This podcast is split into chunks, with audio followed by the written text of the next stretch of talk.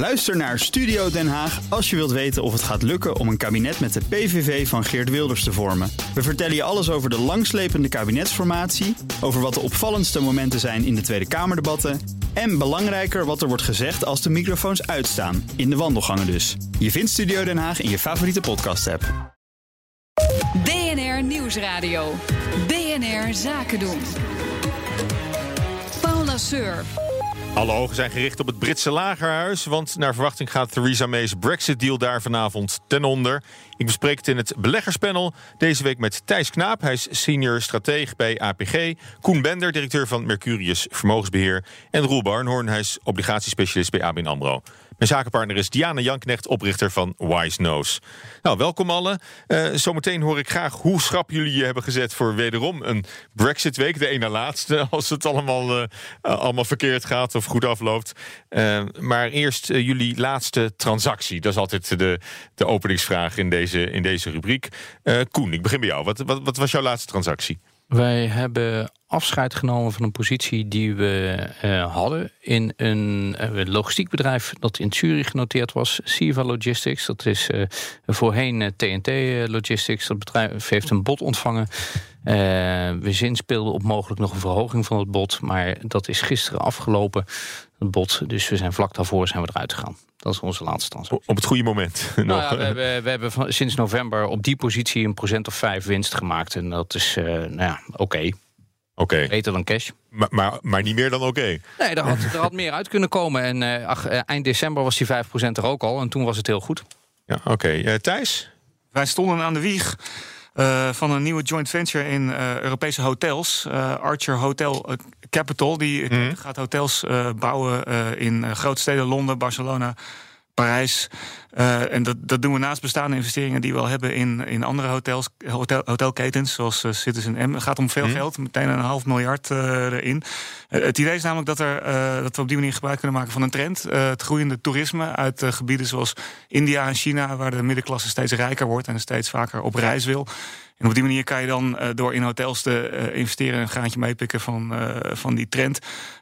dat doen we al een tijdje. De afgelopen jaren heeft dat goed gerendeerd. En we, we, hopen op deze manier weer opnieuw een, ja, een, een, een, aantrekkelijk rendement te halen op een belegging. Dus die strategie wordt alleen maar verder, verder uitgerold? Waar we, waar we wat langer mee door kunnen gaan. En ik, ik noem dit ook omdat het een voorbeeld is van een illiquide belegging. Hè. We kopen het niet op de beurs. We mm. moeten echt zelf de markt op om, om, een, om een asset te kopen. En dat is iets wat je, wat je toch steeds meer ziet dat daar met name volgens ons de, de rendementen ja. naar verwachting het hoogst zijn. Als voor pensioenbeleggers is dat een mooi veilig. Uh... Ja, veilig is een ander. Uh, dat is het natuurlijk nooit helemaal. Maar het is in ieder geval wel. Uh, ja, het, het, het, verwachte rendement is, is hoger dan als je veel instrumenten op de, op de liquide markt koopt op dit moment. Oké, okay. Roel Barnoen, ja, jullie laatste transactie. Ja, omdat de rente vrij laag is en uh, eigenlijk bijna nul is, uh, is de bewegelijkheid in uh, risico's neemt enorm af. Dus we zijn wat risico's aan het afbouwen. credits aan het verkopen en meer covered bonds. Dat is de hoogste kwaliteit mm. met onderliggende waarde hypotheken. Daar zijn we aan het uitbouwen. Be beetje veel jargon uh, voor, voor mij in één, uh, in één zin, Roel. Maar, uh, maar je bent risico's aan het afbouwen? Ja, risico's aan het afbouwen en meer de kwaliteit. Wa, wa, en als je zegt risico's, wat bedoel je dan? Risico... bedrijfsobligaties die in de high-yielding segment zijn. Dus eigenlijk mm. non-investment grade, dat zijn de meer risicovolle. Dus bedrijven die meer geleverd zijn. Gaan we meer in stabiele obligaties. En op dit moment gaan we niet in de Duitse staat. Mm. Maar in een equivalent en een soort gelijke risico's. Waar hypotheken okay. als onderliggende waarden zijn. Maar grofweg kun je zeggen minder in bedrijfsleningen en meer in, uh, in, in staatsobligaties. Klopt. Dat is een, uh, en, en, en die draai, daar, daar zijn jullie uh, voorlopig ook wel even mee, mee zoet. mee zoet. Oké, okay. nou dan gaan we over de Brexit praten. Het heeft even geduurd, maar vanavond is het zover. Dan wordt er gestemd in het Britse lagerhuis over de Brexit-deal... die Theresa May nog net uit het vuur heeft gesleept met de overige EU-landen. Het is geen spectaculaire verandering van wat er al op tafel lag. Maar in ieder geval over de backstop heeft ze een en ander uh, kunnen, kunnen afspreken volgens mij... met... Uh, weet niet precies, uh, Koen had het er ook over uh, bij, bij de eerdere. Ja, ze heeft vannacht heeft ze dus die deal gesloten met, uh, met Juncker. Hmm in uh, Brussel of Straatsburg, ik ben het even kwijt. Maar werd met veel uh, euforie vanmorgen ontvangen. Want dat zou toch de mogelijkheid uh, bieden om op termijn de, de Britten de mogelijkheid te geven om uit dat stukje toch nog te, te, te stappen. daar is nu een juridisch adviseur uh, uh, van de Britse regering die daar commentaar op heeft gegeven, meneer Cox. Dat is uh, gedurende de dag gebeurd. En ja, het, het feestje van mij is gevolgd door een kater. Want ja, we zien eigenlijk het pond alweer heel erg zakken daarop. En, en dat mag je als indicator nemen dat er eigenlijk weinig verwachting is dat dit plan positief zal worden ontvangen door het lagerhuis. Nee. Op zich in Engeland kun je altijd vragen wat, wat de bookmakers uh, zeggen. Maar ik weet niet of die hier een. Het gaat zo snel, het gaat zo snel dat, je, dat, Ladbrokes het bijna niet kan bijhouden. Oh, Toevallig, ik heb vanochtend even gekeken. Dat was ook mijn de boekies. We moeten even kijken wat de bookmakers doen. Het zijn geen financiële markten, maar het lijkt er wel op. Dus, en het is altijd heel lastig om een goede uh, quote te krijgen. Want ze bieden allemaal verschillende dingen aan. Van uh, het, het, aantal baby's dat er na Brexit geboren wordt. Tot, tot allerlei. Maar de, als het dan om de belangrijke dingen gaat, dan viel mij op dat de, de optie uitstel. Dus na 31 maart nog verder met de Brexit, uh, als je dan de kans uitrekent dat het gebeurt uh, vanuit de odds, kom je uit op iets van 80%. Dus de meeste boekies gaan ervan uit dat dat de meest waarschijnlijke uitkomst is. No deal met afstand de, de minst favoriete uh, uitkomst bij de boekies. Oh, dus, dus, de kans erop, als je van, van gokkers uitgaat, dan is dat. Gokkers zien het niet gebeuren. Inderdaad. Gokkers zien het niet gebeuren. En ik blijf me toch altijd verbazen. Ik kan me nou voorstellen dat er toch zo'n heel team om mee heen zit. Dat ze dan niet even contact opnemen met die meneer Cox. Van dit komt er aan en kunnen we dit niet op een of andere manier een beetje beter managen? Ik denk dat die tijd er gewoon heel simpel niet is. Hm. Om die ruggespraak. Hè. Ze is uh, gisteravond naartoe gevlogen en, en er komt nu iets uit. Ze denken het afgetimmerd te hebben. Hm. En uh, Cox heeft ook uh, aangegeven dat hij absoluut niet de indruk wil wekken dat hij gestuurd wordt door mee. Dus de, het hele politieke spel eromheen is ook dat hij wil zijn onafhankelijkheid waarborgen. En, uh, en ja, komt dus nu met argumenten waarom hij vindt dat het toch geen goede deal is. En daarom zitten we wel in die ellende natuurlijk door het politieke spel. Want het, dat, dat, dat, is het. Maar goed, is, het, is, het, is de angel er nu uit voor, voor vandaag? Of is het nog echt spannend voor jullie wat er vanavond gaat gebeuren? Nou, ik ook belangrijk is, we kijken nu vanuit het Engeland en van het Britse invalshoek. Als je kijkt naar, naar Juncker, die zegt gewoon Ierland, dat is een member van de Europese Unie. Die mm. moeten we ja, verdedigen, mm. moeten we ook als kleine partij duidelijk laten zien dat we cohesie hebben in Europa. Dus je hebt een soort cohesie in Europa. En een brexit, de, de Engelsen die duidelijk gekozen hebben voor uitstappen uit de Europese Unie. En mee, mee gaat er gewoon heel hard in met heel veel energie om dat voor elkaar te krijgen. En dat is dus heel moeilijk. Ja, en, maar even over, over de timing. Eh, wachten jullie gewoon op, de, op het Financiële Dagblad morgen of de Financial Times? Of, uh, of, of zitten jullie echt wel aan, aan de Reuters terminal gekluisterd? Ik vind het wel interessant en ik probeer het wel iets hoger frequent uh, bij te houden. En dus, ik denk dat voor vandaag dat de, de angel er inderdaad wel uit is. Er moet vanavond nog gestemd worden over die deal. Ik denk niet dat die aangenomen wordt als ik dat zo, uh, als ik mhm. dat zo bekijk. Dan hebben we morgen nog weer een, uh, een nieuwe stemming. Want dan moet er gekeken, gekeken worden of, de, of ze al dan niet willen uh, eruit gaan zonder deal. Ja. Hè, de no-deal stemming. Mm uh, daarvan kan je volgens mij ook wel uittekenen dat ze dat waarschijnlijk niet willen. En dan is er nog een derde overmorgen. Uh, een stemming over of ze al dan niet willen vertragen. Dus of ze willen uit, willen vragen bij de EU om nog even verder te praten.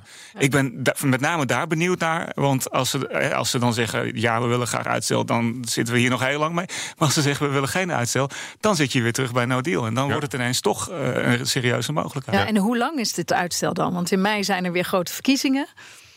Ja, nou, heel lastig. En dat, uh, dus ik, Niet te lang, heb ik steeds begrepen. Nee, dat, precies, voor de Europese verkiezingen zegt iedereen. Maar aan de andere kant kan je ook zeggen... nou, ze zitten zo met, met, zichzelf in de knoop. Neem nog maar eens een jaar. Het is een belangrijk besluit. Waarom zou je dat in nou, een paar goed, weken... Maar, maar wat, wat moet dus je, wat, wat, daar, daar staan jullie hier... wat moet je als, als, als belegger hoe moet je je als, als, als belegger, als investeerder bewegen in, in, deze, in deze spanningen? Het eerste waar je misschien naar kijkt is, is hoe de, de Britse pond eh, beweegt. Ik denk dat, eh, dat valutabeleggers, maar die, heb ik hier niet aan tafel volgens mij. Maar uh, die, die beweegt zich weer omgekeerd aan de, aan de aandelenkoersen. Dat vertelde je, Koen. Kijk, uitgaande van het huidige scenario lijkt de UK op dit moment lijken bedrijven daar goedkoop. Maar dat is vanwege de onzekerheid. En die onzekerheid mijden wij liever. we wachten wel totdat er meer duidelijkheid is. Want we, we, we, beleggen niet in geopolitiek. We beleggen uiteindelijk in die bedrijven. En als we nu goede alternatieven elders hebben... waarom zouden we dan het risico opzoeken? Ja, ja. Nee, ik denk dat dat waar is. En wat, je- wat je vraag betreft, ik denk het pond is inderdaad de beste markt om naar te kijken. Omdat het het, het meest het is een enorm liquide markt. Er zitten heel veel eh, handelaren in. En eh, het is ook een hele clean, een clean maatstaf van wat gaat er gebeuren met Brexit. Bij de beurs heb je altijd nog het verhaal van ja, wat is er dan met die bedrijven aan de hand? Is er misschien iets, speelt er nog iets doorheen? En bovendien een hele bedrijf, heleboel bedrijven op de Britse beurs die halen hun winsten elders in de wereld. En dan eh, zie je het omgekeerde effect. Als het pond omlaag gaat, gaan de winsten omhoog. Nou, dan lijkt het opeens fantastisch te gaan. Ja, wat, wat Maar je Roel, kan Roel, jij, jij zit in obligaties hè, voor, voor ABN AMRO. Ja. Ehm, eh, hoe, eh, hoe kijk je als obligatiebelegger naar, naar deze ontwikkelingen? Nou, vanuit de eurozone kan je kijken naar de Ierse obligaties. En daar wordt dus duidelijk geen no-deal ingeprijsd. Al, eh, al de afgelopen zes tot negen maanden niet. Wat je wel ziet, de laatste economische cijfers zijn in Engeland natuurlijk veel beter. Dat is natuurlijk vorig jaar enorm afgestraft. En men hoopt natuurlijk vanavond wat duidelijkheid te krijgen. En dan krijg je dus zekerheid, precies waar, waar, waar Koen het over heeft. Daar zit je dus op te wachten. Dus anticiperend op kunnen beleggers zich wel voorsorteren. Dat zag je ook vanochtend weer even, die euforie. Dat men toch wel denkt van, er komt meer zekerheid. Maar onzekerheid blijft, eh, niet alleen vanavond, maar ook morgen. En blijft de politiek eh, samen of valt je uit elkaar? Dat kan ook nog tussendoor eh, Ja. plaatsvinden. Maar goed, ik, ik hoorde je al zeggen bij, bij jullie laatste transactie... Dat dat, dat dat vooral een kwestie is van, van risico's afbouwen. D- dus, eh, dus dan lijkt me dit geen, geen prettige eh, marktomstandigheid voor jullie. Ja, obligatie is natuurlijk een van de, de zekere factoren die je wil, eh, die je wil managen. Dus Ja. ook daarin eh, nemen we dat zeker mee. Ja, en, en Thij- Thijs, het geldt ook voor jullie natuurlijk. Bij, bij, bij- APG ben je, ben je ook niet eh, Nee, nou, kijk, van, van de cowboy. En, Nee, we zijn daar heel verstandig bij bezig. Ik denk het voordeel van Brexit is het is zo ongeveer de beste aangekondigde schok eh, die we ooit hebben gezien op financiële markten. Dus iedereen die dit zal wel risico, die komen dan. die dit risico niet wil lopen, die is er al lang uit. En, en hè, dus degenen die nu nog blootsta- blootgesteld staan aan, aan, aan Brexit-risico, ja, die hebben daarvoor gekozen en die hopen dat het een bepaalde kant op gaat. Ik denk dat veel van onze pensioenklanten eh, het al redelijk afgedekt hebben en hier eh, niet meer heel opgewonden van raken. Nee. nee en, en het investeringsklimaat in, in het algemeen. Koen, ja, Ja, je, je, gaf daar in, het- in het Verenigd Koninkrijk. Ja, daar gaan we het zo meteen nog over hebben. Maar eh, rente blijft langer lager. En dat is eh, een, eh, eh, ja, een behoorlijke impuls voor, eh, voor aandelen, zo lijkt ons. Toch wel. Ook, ook Nou Britse ja, aandelen. Daar moet die onzekerheid weg. Maar zodra die onzekerheid weg is, zul je zien dat eh, Britse aandelen weer opnieuw gewogen worden en aantrekkelijk bevonden. Ja. Dus die deal vanavond, ja, als die sneuvelt, dan eh, wordt er later nog weer in de week gestemd hè, over een uitstel. Eh, dus het is, het is eigenlijk alleen maar onzekerheid. We, we krijgen geen. eh, Ja, en als geen dat weg is, dan krijg je weer investeringsbeslissingen. Gaat Mini wel nog eh, of niet meer in de UK gebouwd worden? Mhm. Hoe gaan we om met alle verschillende scenario's? Zijn al die, die parkeerplaatsen voor vrachtwagens Die Nissan X-Trail, die wordt niet meer gebouwd. Al eh, dat soort dingen. Maar al die discussies hebben geen zin zolang we niet weten wat precies de uitkomst wordt. Maar dat heeft wel effect, hè? want als je zegt het is allemaal onzekerheid. Kijk, de hele de afgelopen twee jaar hebben we onzekerheid gehad. Tijdens die jaren hebben heel veel bedrijven moeten beslissen: gaan we investeren in het Verenigd Koninkrijk of niet? Ik denk dat heel veel bedrijven gedacht hebben: van nou, daar wachten we nog even mee. Dat heeft twee jaar lang best wel veel negatieve gevolgen gehad. Dat zijn ze niet zomaar kwijt. heeft. Ja. Och, heeft een hoop geld gekost. Heeft het jullie ook geld gekost? Die onzekerheid? Kun je dat, kun je dat zeggen? Meten? Nou ja, eh, nee, dat is niet te meten. Want je weet, het is allemaal eh, as if. Eh, wat was er dan gebeurd? En dan waren er andere onzekerheden geweest. Ja, ik introduceerde net de term Japanificatie. Gisteren hadden de economen van het economenpanel het er ook al kort over. Maar eh, wat, houdt, wat houdt het precies in? Het, het klinkt een beetje, een, beetje, een beetje griezelig, alsof dat ons overkomt in, in de eurozone. Japanificatie. Lage groei, denk ik. eh, lage inflatie. Politieke, eh, ja, eh, dat de politiek niet de, de beleidsmakers kunnen brengen wat ze eigenlijk moeten maken. Dus dat Ja. de centrale bank instapt Ruim monetair eh, stimuleren als gevolg. Als gevolg daarvan. Als ik het moet ka- karakteriseren, is het voor mij vooral ook lage verwachte rendementen. Hè. Dat, dat spreekt de beleggers misschien wat meer aan. Dat je toch in een om- omgeving zit waarin er niet zoveel gebeurt. En waarin je ook niet zoveel geld kan verdienen als, eh, als investeerder. Ja, en, en demografisch misschien ook, hè? Ver, vergrijzing. En eh, dat, eh, dat, dat zit er ook een beetje Ja, aan te het, komen. het, het verwijst naar Japan. En in Japan hebben we sinds de jaren, begin jaren negentig eigenlijk nul groei, nul rente, eh, of een rente van nul gehad. En, en een overheid die het begrotingstekort liep oplopen tot 200% van het bruto nationaal product. Dus. eh, en, en wat is dan nu de vergelijking? Want het, het is door de ING in een rapport naar buiten gebracht vorige week. Eh, ja, de vergelijking is dat we waarschijnlijk mogen verwachten dat de Europese Centrale Bank langer de rente laag houdt. En eh, ja, daar zit een heel belangrijk punt in. Maar er zijn ook heel belangrijke verschillen. Ja, En uh, als uh, pensioenbelegger, Thijs, lig je daar dan wakker van? Of, uh... nou, dit is nou een van de weinige dingen waar ik van wakker lig. Ja, dus Ja, er zijn heel veel dingen dat ik denk van... nou ja, dat is met een maand weer over. Maar- wat is de redenering waarom je als pensioenbelegger eh, een, een Japans scenario eh, niet moet willen? Nou, de- wat de pensioenbelegger doet is zegt van... nou, geef mij uw geld en over 30 jaar komt er een pensioen... en dat bouwen we op over die 30 jaar door het geld te beleggen... en alsmaar rendementen eh, daarover te halen... die enorm op kunnen lopen eh, over zo'n lange periode. Wat ik net al zei, als je nou lagere verwachte rendementen hebt... en dat heb je in, in zo'n scenario... ja, dan wordt dat een heel ander verhaal. Dan moet je of meer geld eh, gaan vragen... of mensen moeten later stoppen met werken. En dat kan hele grote, grote gevolgen hebben. Als je een klein beetje minder rendement maakt... en als je dan terugrekent van... nou ja, wat, wat betekent dat voor de datum waarop ik kan stoppen... dan loopt het echt in de jaren eh, al heel snel. En dat, eh, ja, dat is iets wat, wat, wat het hele verhaal verandert. Meer misschien nog dan mensen zou, zouden bedenken. Dus je denkt, nou ja, de rente is laag, dat is fijn voor mijn hypotheek...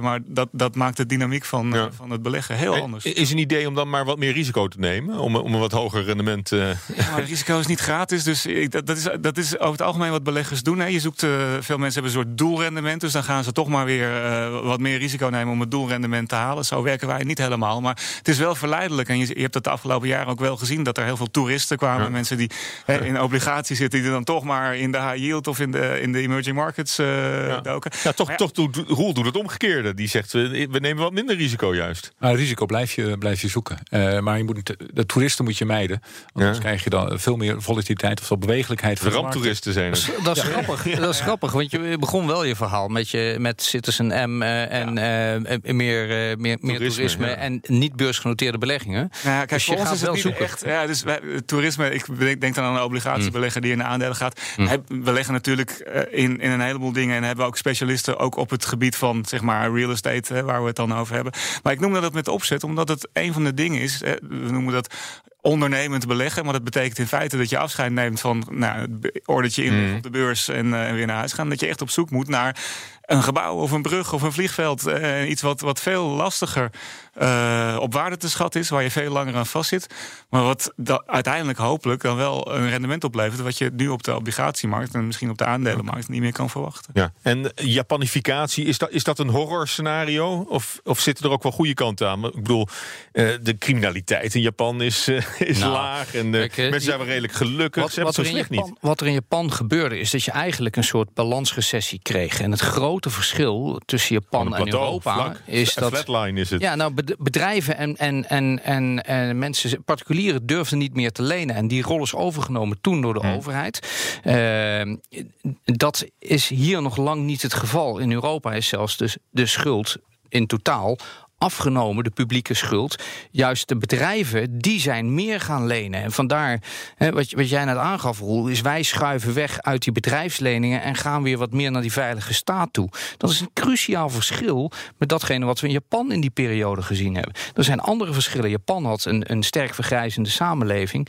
Eh, Als wij onze poorten min of meer gecontroleerd open houden en zorgen dat er inflow is van mensen die werken en dus premies afdragen aan Thijs, zodat Thijs die kan beleggen en uiteindelijk de vergrijzende bevolking kan blijven servicen. Want een van de, de horrorscenario's voor Thijs is dat er te weinig werkenden zijn om al die pensioenen overeind te houden. Hè, dat, is, dat is ook een van de dingen waar je ongetwijfeld van wakker ligt. Ja, nee, dat is waar. En eh, ik, dus ik, ik, ik ben het met je eens dat we met name die dynamiek moeten we overeind houden. En, eh, maar het probleem van Jap- Japanificatie... ik was onlangs in Japan, dat zag er heel leuk uit... eh, maar het probleem daarvan is dat het zichzelf een beetje in de soep gedraaid heeft. Dus de eh, schulden zijn hoog, mensen willen niet meer lenen... daardoor is er, is er geen innovatie, daardoor is er geen groei... en alles staat een, staat een beetje stil. En dat is niet... Het het is niet van, van, van bovenaf opgelegd dat het zo moet zijn. Dat is gewoon een, Ja. een, een, een beleidsfout En een steeds kleinere groep werkenden die eh, het pensioen moet verdienen voor, ja, eh, voor, en die voor een grote groep ouderen. belast worden en Ja. daardoor ook niet hard werken. En zo kortom, zo draai je jezelf helemaal in, eh, in, in, in, ja, in een slechte staat. En ik, ik, vol- volgens mij kun je dat vermijden als je zorgt dat je op tijd wel geld uitgeeft. Dat je zorgt dat de groei er blijft. Precies door ook mensen toe te laten, maar ook door te zorgen dat de bedrijven die niet goed zijn failliet gaan. Nou ja, als die deken er overheen gelegd wordt van, van eh, de, de, de, de centrale bank die de rente steeds maar laag houdt, Ja. eh, dan, dan kom je in een, eh, ja, en dat is voor mij echt een horrorscenario. Een heel laag groeiende Ja. eh, economie. Wat we, wat we absoluut moeten, moeten vermijden. Dus het kan geen kwaad om, eh, als we dat willen voorkomen, om Japan nu een beetje als schrikbeeld op te voeren. Ja, lijkt me wel. Straks hebben we het over de Englandificatie. Nee, maar Thijs hebt hier ook wel een heel punt. Hè? De cultuur, de cultuur van Japanners. Hè? Gewoon allemaal Ja. volgen de andere mensen. We zien natuurlijk in Europa ook cultuurverschillen tussen het zuiden en het Mm. noorden. We kunnen misschien in Europa zeggen dat Italië toch eh, dichter tegen Japans scenario's aan zit dan, dan de rest. We zijn toch wat innovatiever, maar dan moeten we de innovativiteit niet aan China weer verkopen. Dus eh, de politiek heeft er zeker wel een rol te spelen. Ook dat nog, ja. Ja, Ja, nou, en duidelijk. tegelijkertijd moeten we er ook voor waken dat we China niet uitsluiten. Want op het moment dat die Chinezen door Huawei te blokkeren niet meer hier naartoe komen, betekent dat ook dat die, die briljante Chinezen die in China allemaal hoog opgeleid Mm. worden op dit moment, niet meer de overstap maken om hun innovatie ten, te, eh, weer, aan het werk te ja, zetten ja. voor Cisco of voor andere bedrijven. Hè. Het is aan Cisco om te zorgen dat dat dan niet gestolen wordt. Maar dat raken we ook kwijt. De de kruisbestuiving tussen de culturen en hoe ons dat veel beter heeft gemaakt. Ja. Ik wil het even over Boeing gaan hebben. Hè. Met, die, eh, met, die, met die twee eh, in korte tijd twee 737's eh, gecrashed. En de forse daling gisteren op de beurs.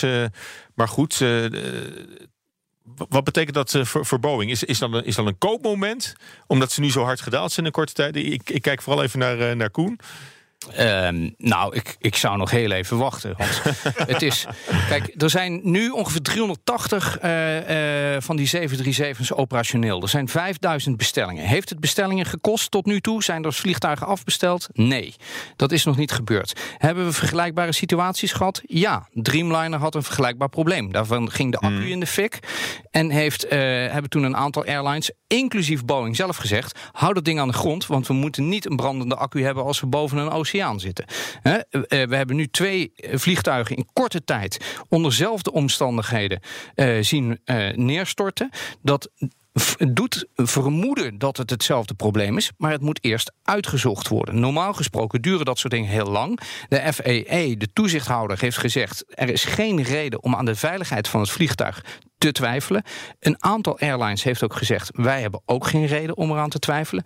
Ze hebben een vermoeden wat het probleem is. Dat kan in april gefixt worden, maar het, het zou niet om. eh, Ja, we weten nog niet hoeveel het gaat kosten, want het is wel een heel belangrijk. Kijk, die Dreamliner toen die aan de grond werd gezet, waren er 50 uit de fabriek gerold. Nu zijn er 350 uit de fabriek gerold. Wat je niet wil, is dat het afbestellingen gaat opleveren. Maar, zover is het nog het lang niet niet. als, als algemene les dat je eh, als, als belegger eigenlijk maar weg moet blijven bij Want het kan maar zo. Het was met de Dreamliner, het is Ja, nu ook nee, weer. kijk, eh, je- je, Boeing je, bent, is je bent zo kwetsbaar als er een als er eentje uit de lucht als, valt. als indexbelegger zit je er hoe dan ook in. Want Boeing is een groot onderdeel van, eh, van de Dow Jones. En we hadden gisteren met dank aan Apple toch nog een hogere Mhm. Dow. Anders hadden we een dramatische beurs gisteren al gehad.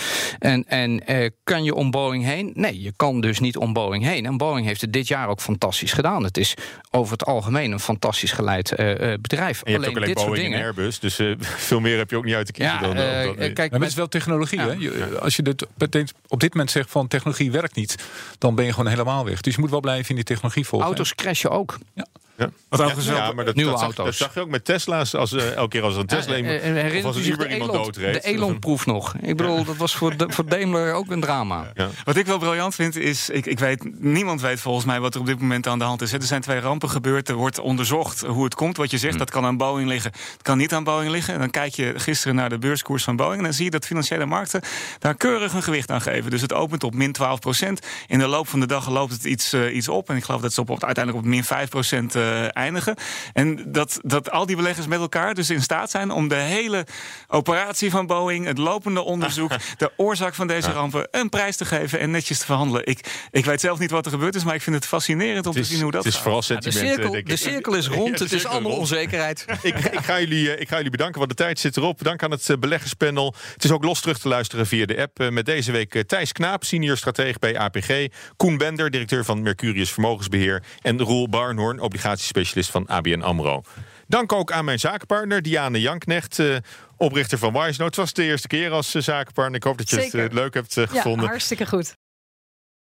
Ook Bas van Werven vind je in de BNR-app. Ja, je kunt live naar mij en Iwan luisteren tijdens de ochtendspits. Je krijgt een melding van Breaking News. En niet alleen onze podcast Ochtendnieuws, maar alle BNR-podcasts vind je in de app. Download nu de gratis BNR-app en blijf scherp.